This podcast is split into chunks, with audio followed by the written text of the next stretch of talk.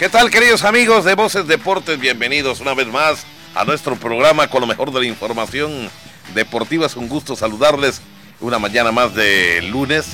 Y por supuesto me acompaña como siempre, como cada lunes, Beto Centeno. ¿Qué tal, Beto? ¿Cómo estás? Muy buenos días, Pepín. Un gusto saludarte a ti, a todo nuestro público por ahí, allá en las comunidades de Camino Real. Como siempre, todos los lunes con la mayor información. Vamos a arrancar pues un programa con muy buena información, hablando del deporte local, así como pues por ahí la buena noticia que se dio pues con unos Piratas que ya les tocaba por fin ganar una serie. Ahora lo hacen ante los Generales de Durango, Pepín, en un partido sufridísimo, pero donde los dejaron tendidos en la última entrada. Sí, sí, sí, sí, sí. Bueno, pues no los quiero tampoco eh, criticar, pero le pegaron a uno de los peores equipos, eso sí, de la Liga Mexicana de Béisbol.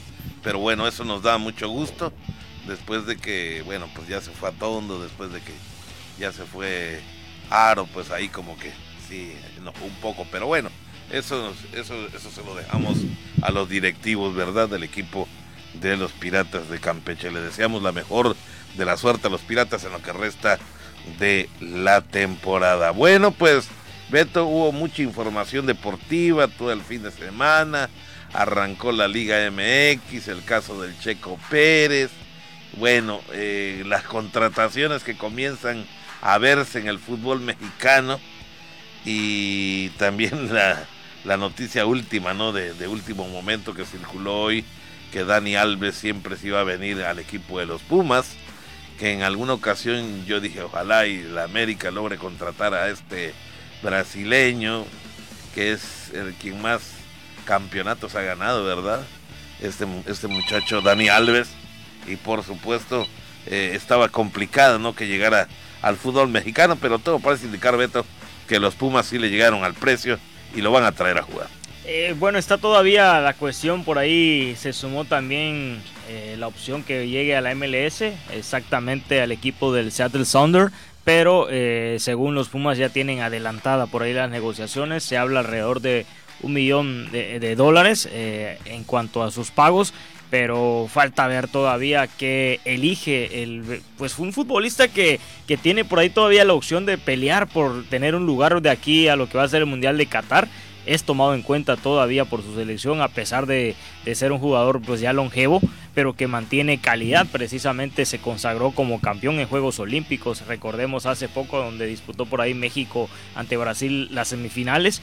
Entonces pues estamos hablando de un jugador que, pues como lo dijo el Piojo Herrera, el primer equipo al quien fue ofrecido en primera instancia, que era el equipo regiomontano, pues para él ya se le hace un jugador muy veterano, en cuanto a más el hecho de traerlo por ser trascendental en cuanto a las taquillas que en cuanto a lo futbolístico. Asimismo, eh, pues se manifestó Miguel Herrera en cuanto a esa opción de traerlo al equipo de Tigres, pidiendo pues un jugador eh, más joven, con eh, pues mayores facultades. Entonces de ahí vino hasta una respuesta incluso ahí en redes sociales de Dani Alves, donde respondía que bueno, mira, quién hablando de edad eh, y del hecho de pues estar pensando de que es un jugador eh, que ya no tiene pues la calidad. Hablaban por ahí de las posiciones. Dani Alves es un jugador que normalmente está jugando como lateral, pero sabemos que sin duda también puede jugar como un central. Me parece que lo hizo así con Brasil en Juegos eh, Olímpicos, jugando como defensa central. Pero bueno, eh, para los Pumas llama la atención porque sabemos que es una institución donde regularmente, eh, hablando de lo económico, no es eh, que sea muy prestigioso hablar en cuanto a ese tipo de contrataciones eh, rimbombantes de la escuadra universitaria, pero ya, ya este torneo trajo jugadores muy interesantes como el argentino de, de Petrel, eh, trajo también por ahí el caso del Toto Salvio. Entonces llama la atención que Pumas para esta temporada tiene pues muy gorda la cartera. Sí, definitivamente no son aquellos años Eh, buenos cuando el equipo de los Pumas trajo a Evanibaldo Castro Cabillo, se trajo a el peruano Juan José Muñante, eh, y grandes y grandes estrellas que le dieron brillo al equipo de los Pumas. No, eh, se sabía que el Pumas no se caracterizaba precisamente por ser un equipo que tenga mucha lana, ¿no? Siempre eh, le cargaban esa mano, que al América, que son los millonarios. De ahí que a los grandes del fútbol, que a Chivas con Vergara, que el Cruz Azul también, que la Cementera. Y bueno, pero ya vimos que también hace aire allá en, en Ciudad Universitaria, Todo parece indicar, si no sucede algo extraño, que les ganen por ahí la contratación, pero sí, ya vimos hoy que casi, casi es un hecho.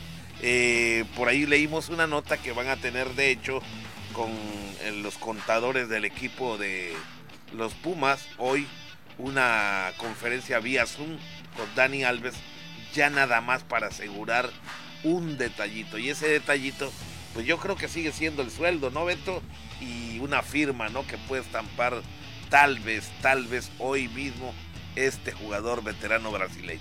Sí, pues ya nada más esos detalles, como bien lo dices, pero se dice que ya está adelantadas las negociaciones. Y bien, Pepín, no sé si te parece, vamos a arrancar con los temas eh, locales, porque se celebró aquí en nuestra ciudad eh, lo que fue el torneo eh, federativo por parte de la Asociación de, de Béisbol de, del país, la FEMEBE, donde eh, Campeche fue sede en lo que fue el evento de béisbol en las categorías trece y catorce años, donde el equipo de Nuevo León se consagró como campeona nacional ante el equipo yucateco, un equipo yucateco que eh, la verdad dejó cosas interesantes. Ahí estuviste presente en esta gran final. Sí, de hecho estuvimos narrando algunos juegos con el equipo de Nuevo León, no, plagado de muchos jovencitos.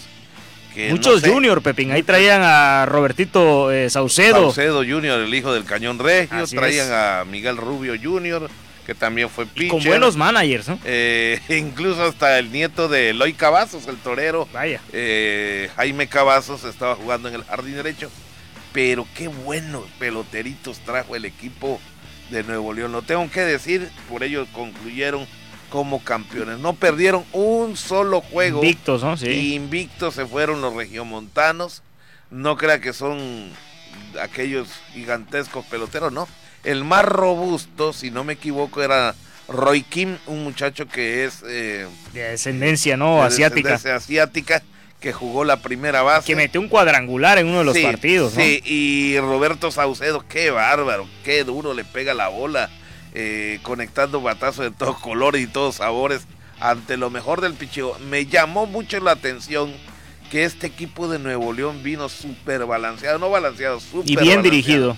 Bien dirigido también por otro famoso, Gerardo Leal. Gerardo, no, no San, eh, sí, Gerardo Leal, sí, sí, el hermano, hermano del, del Bronquito, Bronquito Leal. Exacto, que, que seguramente Piratas. Tu papá se acordará, ¿verdad? Ya, ya leímos por ahí de... información de don Carlitos Carvajal, que sí. Su hermano jugó en, sí, en Piratas, en Piratas de Campeche. Y de hecho, en la transmisión eh, frente a Yucatán, en la gran final, que por ahí estuvimos eh, invitados por Andrés Novelo Basulto, eh, comentábamos esa situación, ¿no? Que el Bronquito Leal Eh, jugó también para el equipo de Yucatán, es decir, estuvo aquí en Campeche el Bronco Sureste, sí. Y también estuvo con Leones de Yucatán, así que campeón el equipo de Nuevo León, categoría trece catorce años, al derrotar a Yucatán en la gran final con marcador de ocho carreras a uno.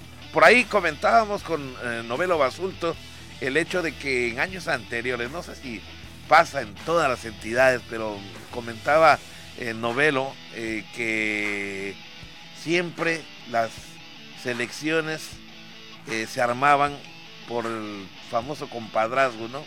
Que no eran los que tenían que estar, sino que siempre había recomendados. No sé si eso pasa en otras entidades, no me consta, ni lo sé, pero dice él que eso sucedía en Yucatán. Hoy en día hay un señor que se llama Raúl Ortega, que trabaja de la mano con los Leones de Yucatán, que estaba, por cierto, presente, ya grandecito de edad, y platicaba con él acerca de que le comentaba, está, ya ves lo que te dije, esta era la selección de Yucatán, y qué gusto nos da, ¿no? En ese caso es un ejemplo a seguir, que realmente dijo que trajeron a los que tenían que estar siempre en el equipo. Ya trece, catorce años, pues ya van eh, ascendiendo, ¿verdad? Mejorando su nivel tremendamente.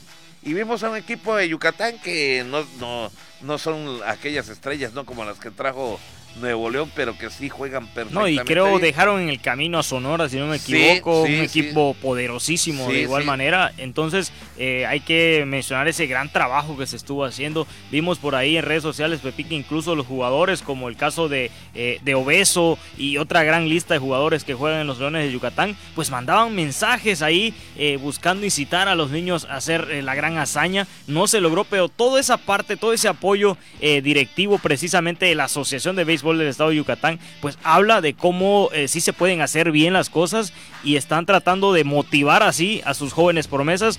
Ahora eh, debemos de tomar eso como ejemplo, Pepe. Sí, definitivamente. De hecho, me parece que Yucatán dejó el camino precisamente a Campeche, a la selección de Campeche. Y bueno, eh, le ganó en esta final al equipo de Yucatán con marcador de ocho carreras a una, mientras que Sonora se quedó con el tercer lugar al vencer a Veracruz con blanqueada de cinco carreras por cero, finales que se estuvieron disputando de manera simultánea en los campos del CEDAR y también ahí de Leandro Domínguez, que es donde se llevó a cabo la final y donde un servidor estuvo por ahí. Antes creo que había sido por allá a reportear, ¿verdad, Beto? Eh, no tuvimos la oportunidad de llegar, pero sí eh, estuvimos viendo partidos también que se jugaban en el campo deportivo de Ciudad Concordia, eh, ahí donde fueron pues esas tres sedes donde se llevaron a cabo todas estas eliminatorias. Y mencionar también que ayer, Pepín, arrancó eh, lo que fue el pre-infantil de la categoría nueve diez años, donde hay un representativo campechano, esto en la ciudad de Querétaro, donde es la sede, donde eh, pues caray, les tocó bailar con la más fea porque se dieron un equipo eh, que ya nos tiene acostumbrado aquí en cuanto al sureste, que son de las potencias en cuanto al crecimiento del béisbol, que es el estado de Veracruz, donde se impusieron eh, por pues una paliza de diez, de doce carreras a una al representativo Campeche, que lleva armado ahí eh, un total de seis niños que pertenecen aquí a la escuela de Club Delfines, así como en su mayoría eh, son del, del municipio de Ciudad del Carmen, de Calquiní y otros por ahí de Champotón, donde pues bueno, eh, fue un debut muy difícil que tuvieron, un grupo donde van a estar eh, compartiendo... Eh, pues eh, en este caso las instancias con Nayarit, Nuevo León, Tamaulipas, Hidalgo y ya el susodicho Veracruz, nada más eh, vaya grupito que le tocó. Eh, hoy tienen el segundo compromiso, precisamente, Pepín, con Nuevo León, así que ah, caray, difícil ah, eh, el arranque que le tocó, pero pues bueno, yo menciono que esto sirve para foguear a estos pequeños, porque eh, en la categoría que están es de pleno desarrollo, el hecho de que vayan a escenarios donde puedan sentir por ahí... Eh, Eh, la presión de las porras eh, rivales, donde puedan enfrentarse a rivales por supuesto de gran nivel, pues esto va a terminar eh, de complementar esa parte del fogueo. No importa las carreras que le anoten, sino lo importante para ello es perder el miedo y totalmente soltarse y disfrutar de lo que es el rey de los deportes. No, pues a esa edad yo creo que todavía comienza a formarse el temperamento y el nivel de un peloterito. Qué bueno, ¿verdad? Que se dio. A mí me dio gusto que se hayan dado con esta potencia que es Veracruz, ¿no? Y hoy se van a dar contra Nuevo León, porque de lo malo también se aprende mucho. Eh, pues qué bueno, ¿no? Que les tocó, eso sí, si lo ves desde otro ángulo, bueno, pues ni hablar, les tocó bailar con la más fea, sí. Pero eso les sirve, sirve de aprendizaje, ¿no? Y me imagino que hasta también a los managers, ¿no? Para ver la manera y la forma como esta gente entrena, están bien preparados y todo, ¿no? Eh, pues la mayor de, de la suerte para y este equipo. Y fíjate que me, me llama la atención en este caso que esos torneos son de invitación. En este torneo, que son tres grupos, hablando de esta zona sureste, pues solamente está eh, Campeche, fíjate, Pepín, porque no encuentro ni a Yucatán, no encuentro a Quintana, eh, Roo, nada. a Quintana Roo, a Tabasco. Los únicos de esta zona que fueron a participar se trata de Campeche, de Veracruz, hablando del sureste. Así que, eh, pues bueno, ahí atención, ¿no? Llama la atención que en esta categoría no hay yucatecos, sabiendo que Yucatán es uno de los estados que les gusta estar en todas, todas, y obviamente no les gusta perder. No sé por qué no completaron eh, ahora sí que eh, el equipo para participar en esta categoría. Sí, y sobre todo que tienen muchas, eh, muchas, eh, muchos equipos, muchos equipos ahí en la Liga Yucatán, ahí en ese centro deportivo que tiene varios campos aledaños, ahí todo el mundo juega en la Liga Yucatán béisbol, y qué raro que no estuvieron presentes. Bueno, pues fue prácticamente un ambiente de fiesta el que se vivió allá en el campo de béisbol Pedro Mago Septién, en honor al Mago de Querétaro, ahí en el Deportivo Querétaro dos mil, ahí se llevó a cabo esta gran inauguración. Pues la, mayor, la mejor de las suertes para el combinado eh, campechano, ¿verdad? Eh, tratando de hacer pues un papel, y si no, pues no importa, eh, se trata de participar, de ir embarneciendo, y sobre todo, pues mucha gente a veces van a los torneos, eh, dicen nosotros vamos a campeonear, vamos a ganar. Es cierto, con esa mentalidad hay que ser positivo siempre, pero si no llegan estos triunfos, pues ni hablar. También lo vuelvo a repetir, de las derrotas se aprende mucho.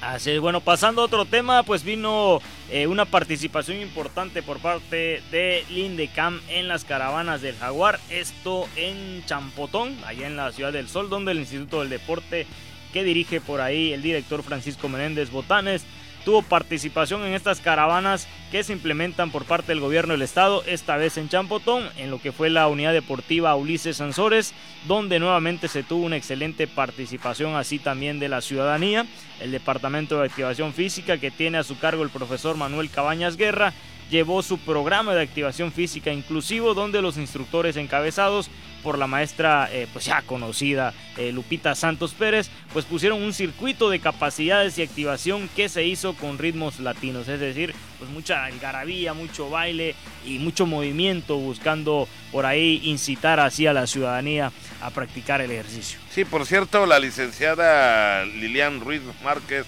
directora de administración del INDECAN, estuvo en representación del director general Francisco Menéndez Botanes en aquel lugar, quien acompañó a los funcionarios estatales y municipales durante el recorrido que se hizo por el lugar, donde se presentaron diversas actividades, ¿verdad? Una orquesta local, stands, entre otros. Los instructores de activación física hicieron pues ahí la delicia de todos los participantes, atendieron a todos los ciudadanos que se acercaron a hacer ejercicio, dieron especial atención a personas con alguna discapacidad, eso sí, como parte de la inclusión, donde se cumplió una vez más en las caravanas de El Jaguar. Pues bien, ya antes de terminar esta primera parte, Pepín, ¿qué te parece si hablamos de lo importante que sigue siendo el estado de Campeche en cuanto a la disciplina de la halterofilia? Porque eh, ya concluyó en este caso la etapa varonil, donde Campeche tuvo una gran cosecha al cerrar con once medallas eh, en la participación de los CONADEs de levantamiento de pesas, realizado en el Centro de Usos Múltiples de Hermosillo, Sonora, siendo así cuatro de oro, una plata, seis bronces, con lo que se tuvo una cosecha general de treinta y ocho medallas en ambas ramas, es decir, desde la semana pasada con la participación eh, femenil. Sí, un gran aporte de medallas a Campeche, al medallero, con lo que el estado se ha posicionado ya en el lugar número diecisiete, el medallero general de la CONADE, con veinticinco medallas de oro, veintidós de plata y veinte de bronce, para un total hasta el momento de sesenta y siete medallas. Así que esta cosecha de oro fue para Luis Demetrio Alpuche, ya en los ochenta y nueve kilogramos de los quince años, con tres preseas doradas por encima de Guanajuato, Nayarit y Quintana Roo. Por su parte, Ángel Luis Castellano Pecha voló la cuarta medalla de oro en los setenta y tres kilogramos de la sub quince, además de dos de bronces que también aportó. Ahí está también Marco Julián Salvador Jiménez, que se colgó una de plata y una de bronce en los ochenta y uno kilogramos de la sub veinte, y Kevin Díaz Rodríguez aportó tres de bronce en los noventa y seis kilogramos en la categoría sub diez. Sí, por ahí mandamos un fuerte saludito a Luis Alpuche, este chico de quince años que es de, originario de la ciudad de Calquiní. Eh, tres oros, Pepín, tanto en arranque, en el envión y obviamente en el total.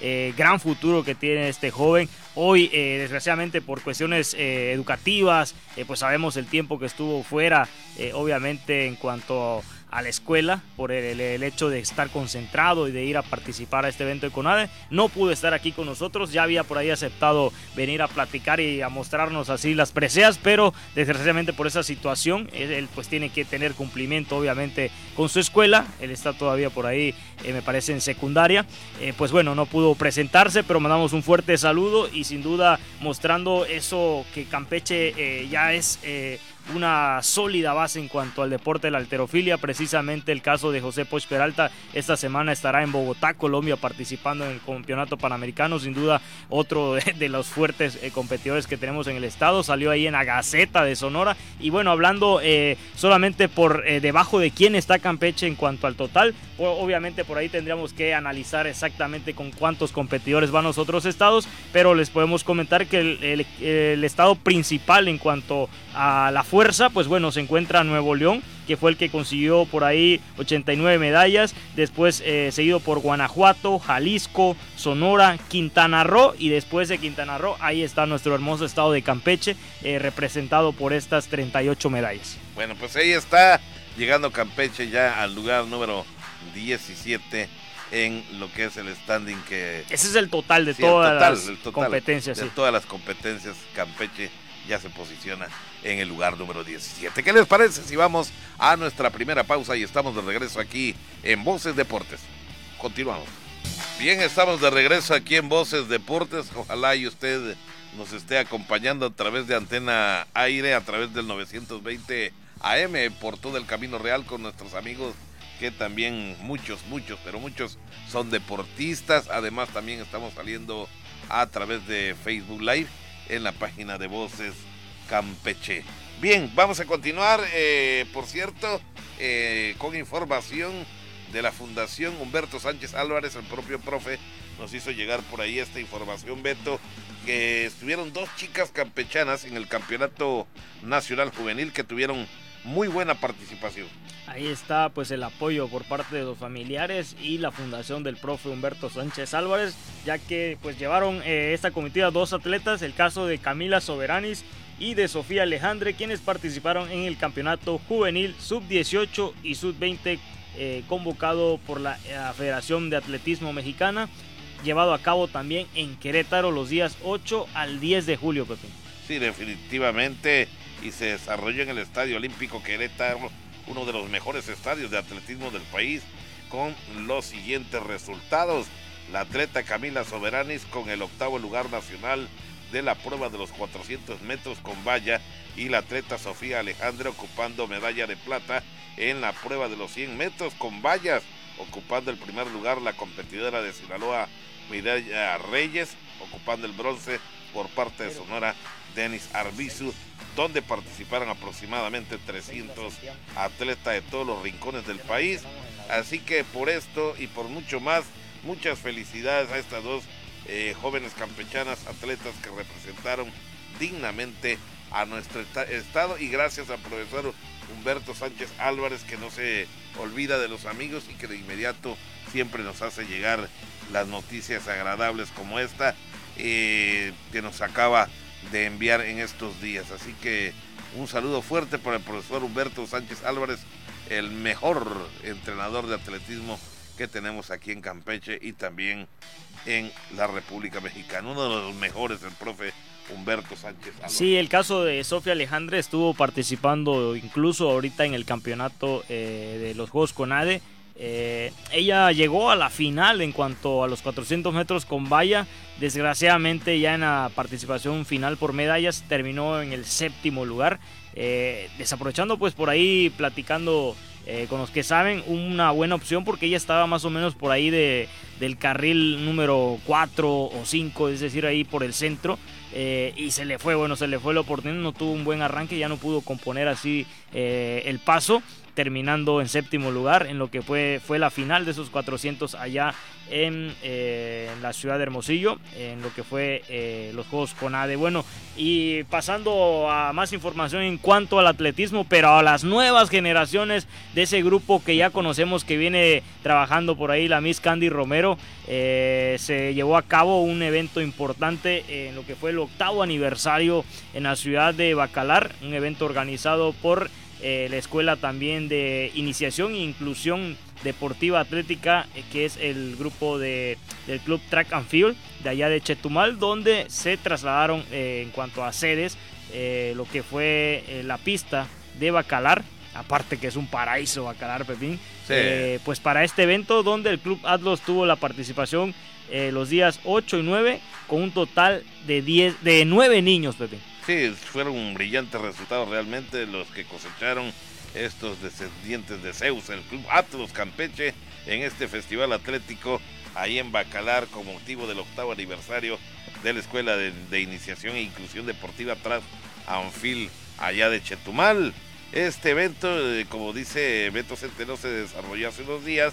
Eh, se dieron cita a muchas escuelas de la región, donde el Club Atlas participó con nueve atletas, quienes obtuvieron un total de diez medallas en las pruebas que participaron, como carrera libre, con vallas, salto de longitud, lanzamiento y competencia de Kids Athletics. Un evento lleno de algarabía, con el apoyo de los padres de familia, que vamos a ser sinceros, cuando uno tiene niños de pequeñas categorías, eh, participando por, eh, por primera vez, es un atractivo. Y los padres de familia se sienten orgullosos. Los y nuevos, me lo dirá el señor Zapata, que por ahí nuevos. Su hija es basquetbolista y a sí. donde sea que vaya la siga. Y hemos sí. estado pendiente de esa situación. Eh, obviamente los padres, como tú lo dices, son la parte importante para que esos eh, pues pequeñines desde esas edades estén inmiscuidas en la práctica de algún deporte. Y sin duda los padres se convierten, Pepín, en sus técnicos sí. y en sus principales, obviamente, porristas a la hora de echar gritos. Es correcto. Eh, comenzamos ahí con nuestro hijo Aldo, que era futbolista, lateral derecho, con uno de los equipos eh, infantiles más famosos de aquí, el Club Búhos, que dirigía por ahí el profesor Juan Trejo, que estuvo incluso eh, allá con el equipo, si no me equivoco, de las Chivas del Guadalajara, oh. también se probó creo que con Monterrey. Juan Trejo, que jugó con los Corsarios de Campeche, era el entrenador. Así que por ahí, ahí íbamos de porristas con Aldo, pero a los quince años dijo: ahí nos vemos, ahora voy a ser músico. Y luego de ser músico, que se va de lleno a la escuela, y etcétera, etcétera. Hoy en día es un pastor ahí en una iglesia, ¿verdad? Eh, de los hermanos cristianos. Bueno, y luego eh, mi hija María Fernanda practica el básquetbol desde los cuatro años. Por ahí fuimos eh, a Chihuahua la primera vez, muy emocionados, ¿no? Y a pesar de que no ganaron nada, eh, pues eran... eran momentos inolvidables, ¿no? Porque esa, esa vivencia que tiene uno con los hijos, pues ya no se sí, repite sí, sí. nunca, ya no regresan nunca. A veces hay padres de familia que no entienden esa situación, pero pues hicimos el esfuerzo y por ahí fuimos detrás de la niña para seguirle en el básquetbol. Hoy en día todavía sigue jugando, así que, bueno, ese es otro tema. Así que, eh, qué buena participación entonces. diez medallas, Pepín. diez medallas, medallas sí. cosechadas, en este caso... Eh, la obtuvieron por ahí Hugo Morales, quien se colgó tres medallas de, de oro, bueno, acá más bien de primer lugar. Eh, por ahí Lía Carrillo también tuvo un primer lugar y dos medallas en segundo lugar. Mateo Ortegón y Valentino se colgaron cada quien una medalla también de segundo lugar y un tercer lugar para Ricardo Co, así como también ya tuvimos la oportunidad de ver, Pepín, estas competencias que son de mucha creatividad que tiene, tienen estos eh, clubes de atletismo, en este caso el llamado Kids Athletics, que es una participación eh, por equipos, donde sabemos que un conjunto de niños van pasando pruebas a pruebas, buscando el mejor tiempo, eh, los mejores resultados en cada prueba para al final, pues obviamente premiar a un equipo ganador del total de las participaciones que obtuvieron en este momento, pues eh, por caravanas, ¿no? Sí, digamos, ¿no? Sí. Y pues ahí eh, también se quedó con el primer lugar el equipo del Club Atlas. Ah, pues ahí están los resultados, se premia en lo individual y también se premia por equipos. Eh, por ahí me llamó la atención un nombre, eh, medalla de tercer lugar para Ricardo Co. Sí. Entonces me vino rapidito a la mente el atleta santanero Ricardo Co Cambranis. Eh, a lo mejor y por ahí. Pues a lo mejor por ahí. Es algún eh, descendiente, en su sí. momento. Si no me equiva- eh, equivoco, el profesor Co Cambranis eh, ha sido eh, secretario de Educación Pública. Si no me equivoco, eh, por ahí los hermanos Co Cambranis, a quien felicitamos siempre, son ahí de la misma colonia que es de un servidor, que es un servidor. Y bueno, por ahí pues me sonó muchísimo este nombre, seguramente su nieto. A lo mejor y sí, su nieto, sea seguramente. Familiar, sí. Y hay que mencionar que, Pepín, el día dieciocho el Club Atlas tendrá, cae creo me parece el día lunes, eh, un evento importante, esto a partir de las cinco de la tarde allá en el CEDAR, donde se entregará una certificación así a los chicos que ya pues prácticamente concluyen una etapa dentro del Club Atlas, porque hay que mencionar, el Club Atlas Eh, es una escuela de iniciación. Eh, muchos de los chicos que están siendo formados en esta escuela al concluir esta etapa, pues ya se integran prácticamente eh, con el profesor Humberto, eh, en este caso Humberto Sánchez, a lo que es el grupo ya eh, de alto rendimiento. Sí, sí, sí, no sí, todos, sí. hay que mencionarlos. De hecho, la escuela eh, lo menciona claramente, no todos van a ser competidores de alto rendimiento. Es cierto, muchos de ellos eh, lo hacen como una forma de divertirse, otros simplemente como un pasatiempo. O practicarlo eh, más. Como practicarlo, porque sabemos que el deporte debe estar cien por ciento en nuestra vida cotidiana. Entonces, no todos logran eh, llegar eh, a esta etapa ya de... de alto rendimiento, pero sí hay muchos que han salido, la, el mismo caso de Sofía Alejandre, eh, ahorita se me van otros nombres, pero hay varios chicos que han salido de la escuela Atlas y ya se han integrado directamente a las competencias eh, con el profesor Humberto Sánchez. Sí, en una ocasión cuando tuvimos por aquí la invitada a la maestra Candy Romero, platicaba eso, que si le debe algo, porque ella anteriormente, cuando era eh, pues una niña y luego eh, adolescente, fue gran deportista. La maestra sí. Candy Romero platicaba que siempre está trabajando de la mano con el profesor Humberto Sánchez Álvarez. Nos costó eh, en la última edición que hicieron aquí de el torneo Atlas Kids Atlas. Por ahí estaba el profesor Humberto Sánchez Álvarez como invitado y también apoyándola en todo momento. Es decir, que siempre están ahí de la mano, eh, pues ahora sí que dando un salto enorme, ¿no? Digamos que la parte formativa la hace la maestra Candy Romero. Y yo creo, Romero. Pepín, que es la parte más difícil en cuanto al entrenador, porque ya cuando los tomas a los chicos en una parte ya formativa, pues yo creo que es más fácil darles únicamente las directrices y ver quiénes por ahí tienen obviamente eh, la facultades. calidad, las facultades, el talento eh, especial para poder destacar.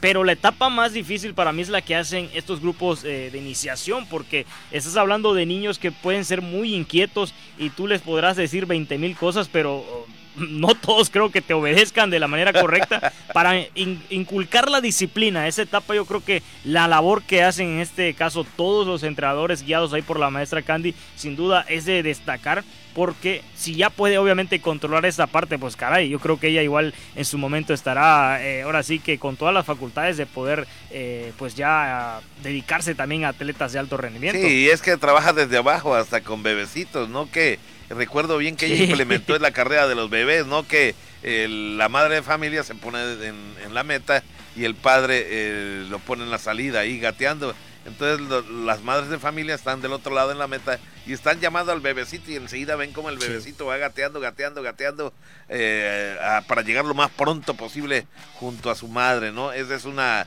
eh, una carrera que ya se está haciendo muy famosa, que sí. implementó aquí en Campeche la maestra Candy Romero, que como siempre pues anda muy inquieta ahí. Y es que es una maestra que me doy cuenta, Pepín, en su manera de trabajar. He tenido la oportunidad de por ahí eh, en las veces que vamos al CEDAR, darnos una vueltecita a ver cómo están por ahí el entrenamiento de los pequeños, y se les incita mucho a los niños a ganar.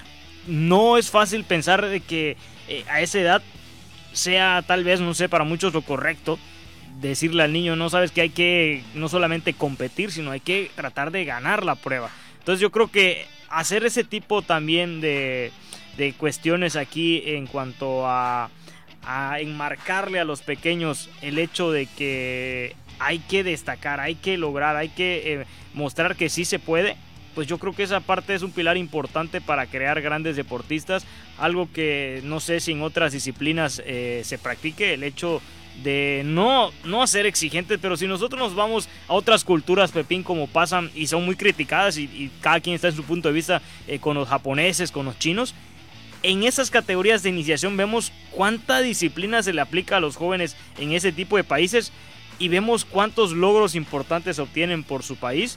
Y yo creo que también son valorados, supongo que son muy bien valorados en cuanto a los apoyos y oportunidades que se les da a esos deportistas. Pero es algo que tal vez en nuestro país no suceda, el hecho de, de no, no ser muy eh, pues, eh, conformistas, a veces eh, pensando de que, ah, sí, que se diviertan y les aplaudimos, que se vale, es parte de, pero si desde esas edades los enseñas a los niños a ganar, yo creo que puedes crear mentalidades muy diferentes que van a hacer que destaques en algo. Sí, definitivamente lo hemos visto con los países asiáticos, donde se dice que casi casi es eh, obligatorio participar en cuestiones deportivas, y cuando te ven el talento, ahí te vas a niños quedar. Niños de quince ahí años ganando en trampolín, medallas, sí, te vas a quedar clavados, ahí. Increíble. Pero dicen que hay mucho apoyo. Por ejemplo, te dice China, oye, ya te vi que eres muy bueno en el trampolín, ahí te me vas a quedar. Sí es cierto, van a la escuela y todo, pero desde ahí los toman sí. el, por el gobierno chino y ya no los sueltan. De hecho, los patrocinan, ¿no? Les dan también sus incentivos a sus padres para que puedan mandarlos a, a, a lo deportivo. Pero es una disciplina impresionante, ¿no? Casi, casi obligados, ¿verdad? A ganar. Sí, lo, lo mencionamos así, de esa parte obligados, pero obviamente en nuestra sociedad, Pepín, ¿cuántos problemas tenemos en cuanto a niños? En este caso, eh, que están en las calles, que no tienen educación. Un problema severo que existe en todo el país.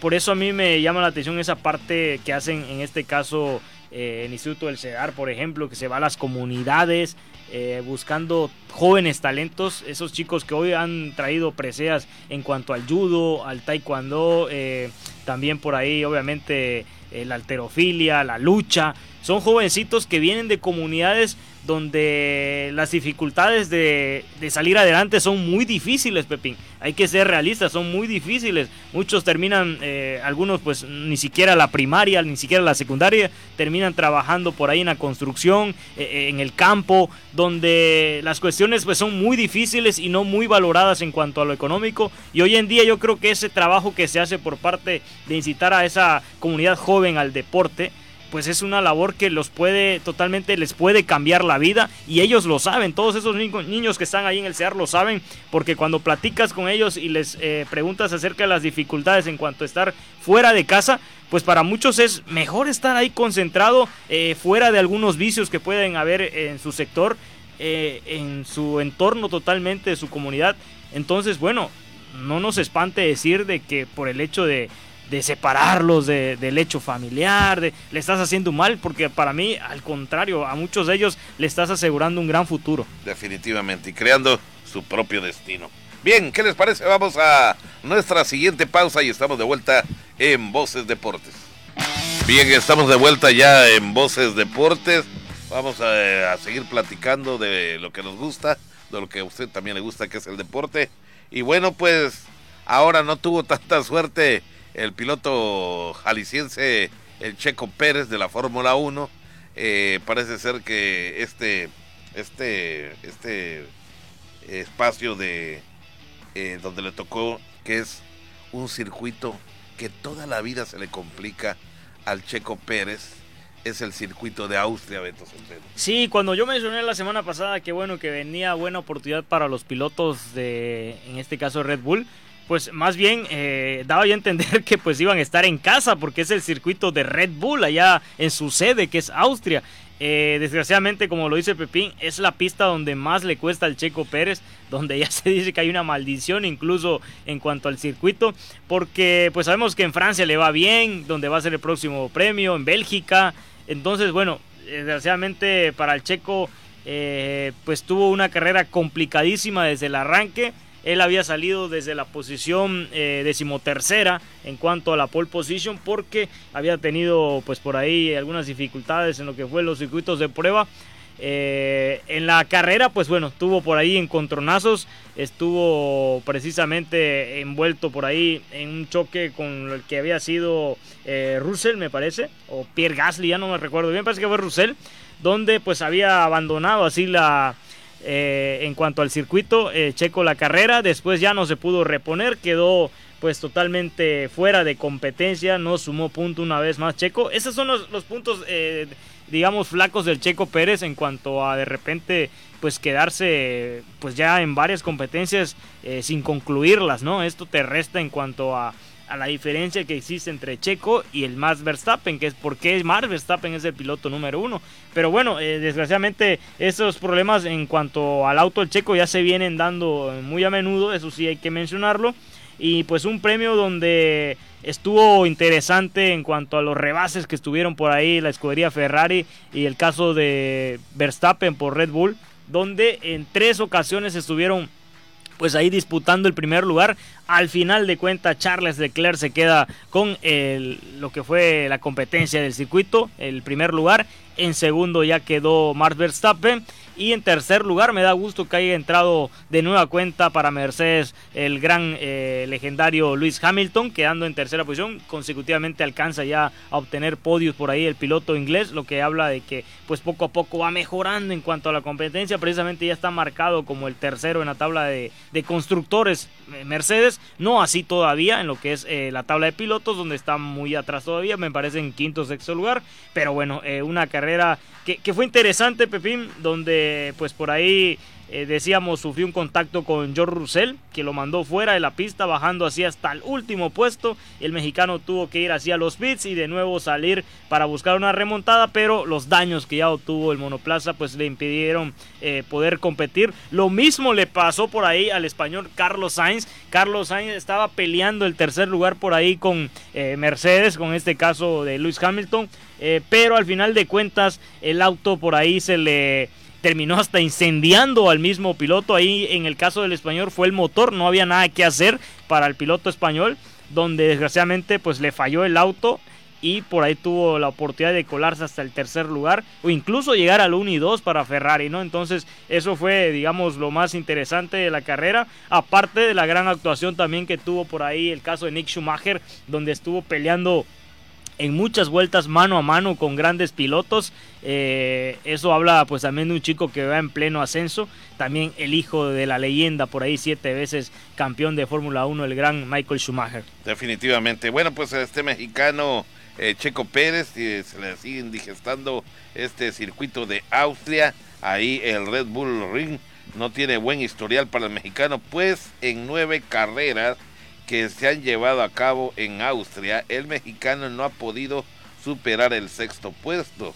Con Force India de dos mil catorce a dos mil dieciocho obtuvo dos séptimos lugares, dos mil diecisiete y dos mil dieciocho un sexto puesto, dos mil catorce un noveno lugar, dos mil quince y un decimoséptimo ah, en el dos mil dieciséis, lo cual no habla nada bien de la forma como le ha ido al Checo Pérez. Así que bueno, pues ni hablar, no suma puntos, tuvo que abandonar la carrera el Checo Pérez, que, que si bien es cierto, eh, ha apoyado con todo la, la, el, el ascenso, ¿verdad?, de Verstappen, que es su coequipero, pero ni hablar. Ahora, en lo individual, sí no le fue nada bien al mexicano. Y ojo con Ferrari, viene en las últimas carreras mostrando que va a pelear. Ya estamos, digamos, a mitad de temporada en cuanto a la Fórmula uno y se viene acercando. Precisamente la lista de los pilotos se encuentra eh, pues todavía con el primer lugar para Max Verstappen con un total de doscientos ocho puntos, pero ya le sigue Charles Leclerc, quien acaba de quitarle el segundo puesto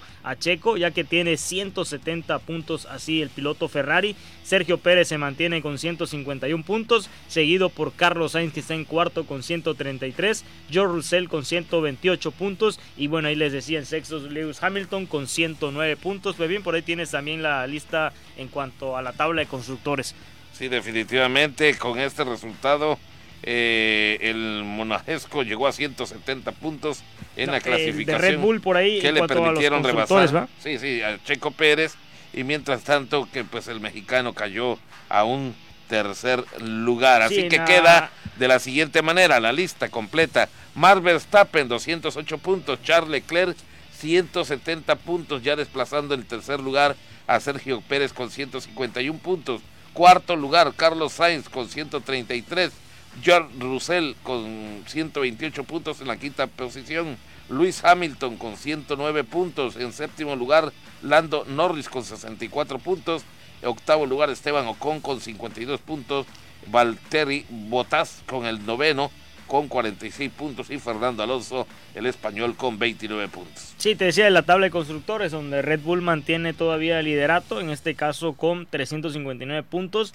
y eh, Ferrari pues ya está en trescientos tres puntos. Por eso les decía, hay que ver cómo cierran estas próximas competencias, porque ya hay una distancia menor en cuanto Eh, a las escuderías. Mercedes, me ha gustado esa parte que ha venido revolucionado, está en doscientos setenta y siete puntos. Recordemos todos los grandes problemas que han tenido en cuanto a los cambios eh, para la escudería de Mercedes. Y bueno, ahora sí, eh, nos queda por ahí diez minutos importantes, Pepín, para hablar de lo que fue la jornada número dos del fútbol mexicano. Eh, yo creo que para hacer segunda jornada, hay que ser sinceros, nos estamos acostumbrados normalmente a ver partidos pues muy aburridones cuando arranca un campeonato, ¿no? Pero esta vez la verdad es que el nivel de juego eh, ha sido interesante, independientemente si los equipos siguen jugando con una gran cantidad de extranjeros que ya los están metiendo de titulares. No hay tiempo para que se acoplen para nada, porque sabemos que el campeonato va a ser muy corto.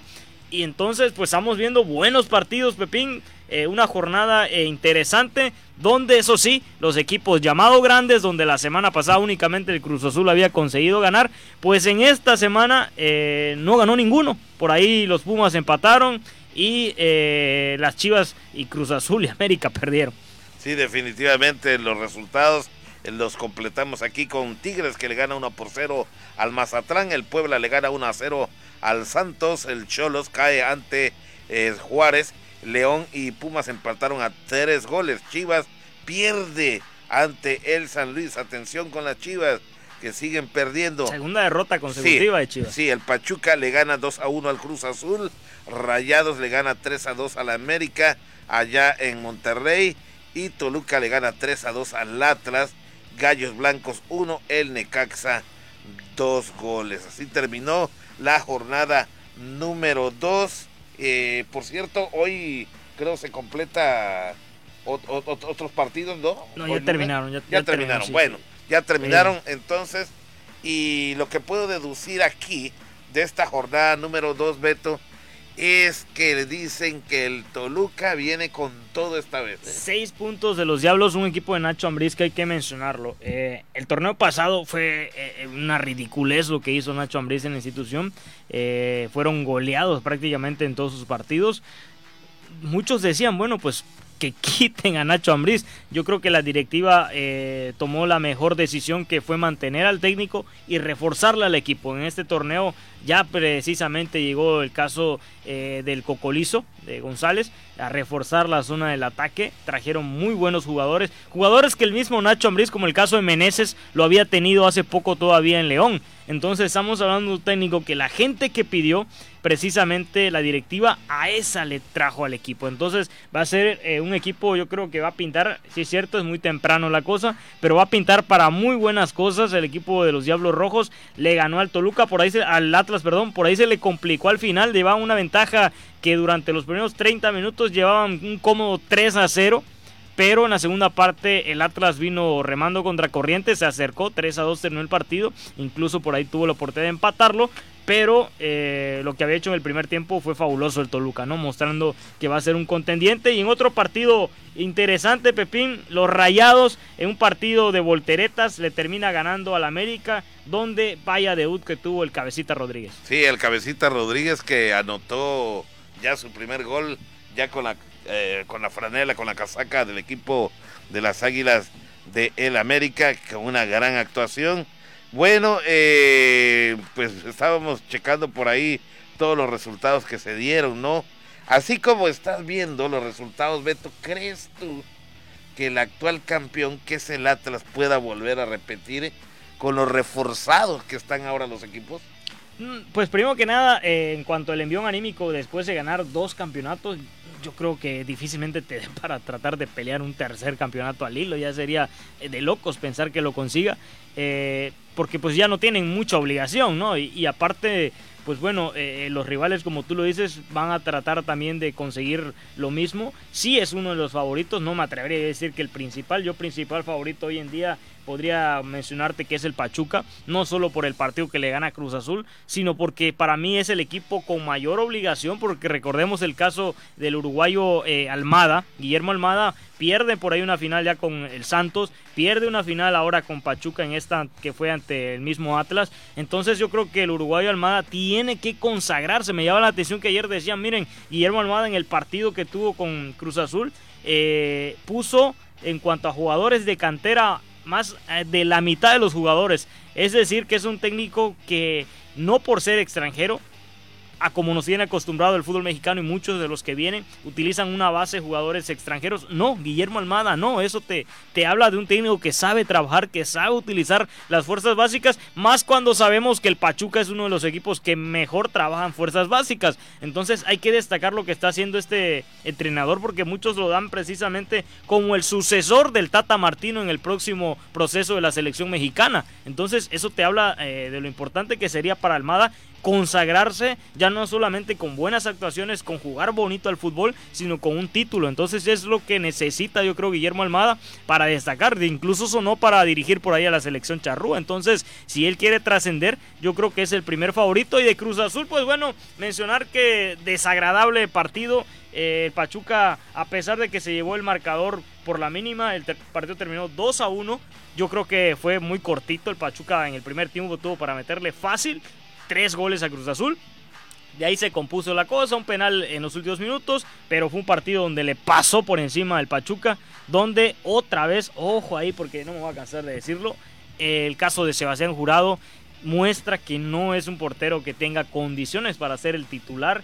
Eh, no sé qué pasa con Óscar Pérez, que es el que toma en cuanto a esas decisiones la opción de recomendarle al entrenador quién está para la portería, porque si todavía Chuy no se ha recuperado esa lesión, pues bueno, te lo creería, pero entonces pues bueno, dale la oportunidad a este chico, al yucateco Gudiño, pero Jurado, aunque me digan que si lo haces lo vas a terminar matando porque le vas a romper anímicamente la posibilidad de, de poder desarrollarse como todo dice, pero es que las oportunidades ya se las han dado, creo yo, al chico y no las está aprovechando. El segundo gol para mí tiene mucha complicidad del portero en una pelota que eh, pues fue desde muy lejos el disparo y no puede ser posible que no llegues con la contundencia eh, de poderle dar un manotazo a esa pelota, llegas con mucha debilidad, te, te lanzas simplemente por lanzarte, no haces ni un recorrido, dónde estás parado. Eh, no soy un experto obviamente en el tema, hablando eh, de, de, de cómo debe de cubrir su portería un arquero, pero por lógica, por haber jugado un poquito de fútbol, eh, por lo menos en las cascaritas, tú sabes que un portero que tiene eh, la responsabilidad de cuidar el arco de Cruz Azul, pues tiene que ser un portero con mucha calidad, si no ahí están equipos chicos donde puedes terminar de desarrollar tu carrera, como con todo respeto podría ser Xolos, podría ser el Puebla, podría ser Necaxa, pero en Cruz Azul eh, yo creo que no es eh, un portero eh, de verdad que pueda tener la suplencia del gran Jesús Corona, que sí, cierto, por ahí cometía errores, pero cuántas no sacaba Chuy Corona de su arco. Entonces esas diferencias yo creo que eh, en un portero marcan mucho. Y si no está este joven, por más que digan que es joven y que tiene que desarrollarse y que hay que darle tiempo, pues bueno, que le den tiempo en otro, en otro equipo, tal vez en otro plantel eh, pueda ser la gran estrella, porque ahí en Cruz Azul no eh, es un equipo que eh, tiene que perdonarle eh, todas esas deficiencias a un guardameta. Sí, definitivamente, pues vamos a ver eh, qué es lo que puede acontecer ya sobre eh, pues la jornada número tres, que seguramente que arranca el miércoles. Sí, arranca este miércoles, así que... Porque América, recuerden, tiene partidos amistosos en Estados ándale, Unidos. Ándale. Y van a adelantar el partido de la fecha tres para jugarle el día miércoles. Y ojo, vaya partito, se va a medir ante los Diablos Rojos del Toluca.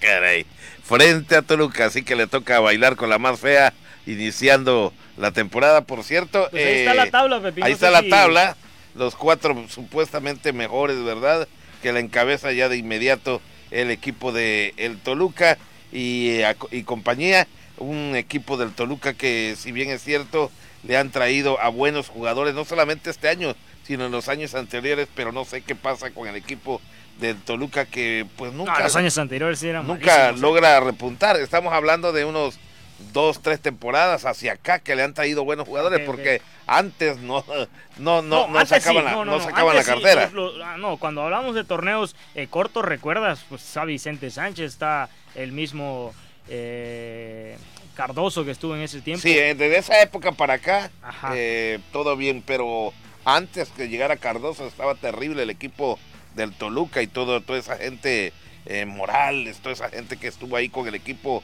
del Toluca, pues no daban una. Sí, porque hoy, recordemos, Toluca es el máximo ganador en torneos cortos, incluso sí. tiene más títulos que Cruz Azul, tiene diez sí. títulos ya el Toluca en su historia. Bueno, pues vamos entonces ahora con el Toluca, que está de líder con seis puntos, el Puebla también tiene seis, Pachuca tiene seis, el Juárez tiene cuatro y por último el León, que tiene cuatro. Todos los demás, Monterrey, Cruz Azul, vienen de a tres puntos. Y el América hacia un abajo. punto, señores, el América, América está punto. en la posición número trece.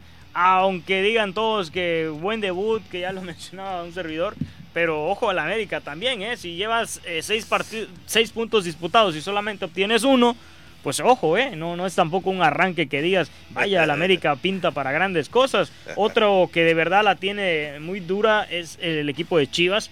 Eh, dos derrotas en este Uy, caso, sí, sí, bueno, sí. perdón, lleva un empate, el primer partido lo empata a cero goles, sí, cierto, ahora cosecha por ahí eh, pues una derrota, pero en casa, que es lo alarmante, y contra el San Luis, entonces eso te deja mucho eh, que desear de el técnico Ricardo Cadenas, que ya lo decíamos, una cosa es estar dirigiendo como interino y otra cosa es ya estar enfocado en un plan de trabajo donde tienes toda la responsabilidad de sacar adelante al barco, y cuando las Chivas eh, pues tuvieron una baja importante, el caso de Macías, que fue pues ya obviamente, pues creo yo que se perdió creo todo el torneo, de hecho ya se habla de la contratación En este caso, eh, pues va a llegar a jugar este chico que es eh, el que causó revoluciones, porque eh, sabemos el caso eh, de este jugador que juega con la selección peruana, que ahorita se me va a ir el nombre, ya, ya, ya he hecho, ya no, no lo encuentro en mi nube, no está ahí en el C P U. Eh, a ver si me ayudas, Pepín. Estaba jugando en León, donde destacó de centro delantero, que su papá es peruano por descendencia. Ah, él, na, él nació en, en México. Entonces las Chivas hoy ya eh, prácticamente están por anunciar el fichaje, porque este jugador eh, pertenece hoy todavía al equipo, eh, me parece que es, sí, de, de, está, en, está en León, eh, pero no, no es utilizado. Entonces va a llegar, y caray, se me fue el nombre, va a llegar a la institución de las Chivas para reforzar la delantera, eh, porque pues no, no juega, no va a jugar prácticamente con, con León, ya que León tiene un buen conjunto. De hecho, León acaba de empatar un partidazo a los Pumas, unos Pumas que iban ganando tres a cero y que por ahí terminaron dejando ir el resultado. Pero bueno, ya para comentarle los próximos partidos de esta siguiente jornada, antes de irnos, les decía, el miércoles América va a recibir al Toluca. El día viernes Puebla recibe a León, Juárez va a enfrentarse al Querétaro, Atlas Cruz Azul en un partidazo que va a ser el sábado a las cinco, esto allá en el Jalisco, Santos ante las Chivas, vaya, vaya partidito para las Chivas, Pumas recibe eh, también el sábado, en este caso al Necaxa, y así eh, va a concluir lo que va a ser eh, pues los partidos del sábado. Ya para el día, a partir del día diecisiete, San Luis ante Monterrey, Tigres ante Xolos y Pachuca el día dieciocho, supongo que es día lunes, ante el Mazatlán. Señor Zapata, se nos acabó el tiempo. Sí, definitivamente, llegamos al final de esta emisión de Voces Deportes. De verdad que agradezco a mis compañeros aquí, a Luis Guerrero allá en los controles maestros, a Jairo Zip en la isla de las computadoras, y por supuesto pues también ahí pues a, con la dirección y producción general del licenciado Juan Ventura Balán Avilés, titular de esta radiodifusora, que agradecemos de verdad todas las facilidades que siempre, siempre Santiago por ahí. Ormeño era, ¿eh? Ahí está, Ormeño, Ormeño, ¿eh? Ándale. Hijo del legendario portero Ormeño. Exactamente. Bueno, pues ahora sí, gracias al licenciado Juan Ventura Balán Avilés y a todos, a todos mis compañeros y a usted principalmente por el favor de su fina atención. Gracias, Beto Centeno. Buenas tardes. Yo, yo soy Pepín Zapata. Pásala bien.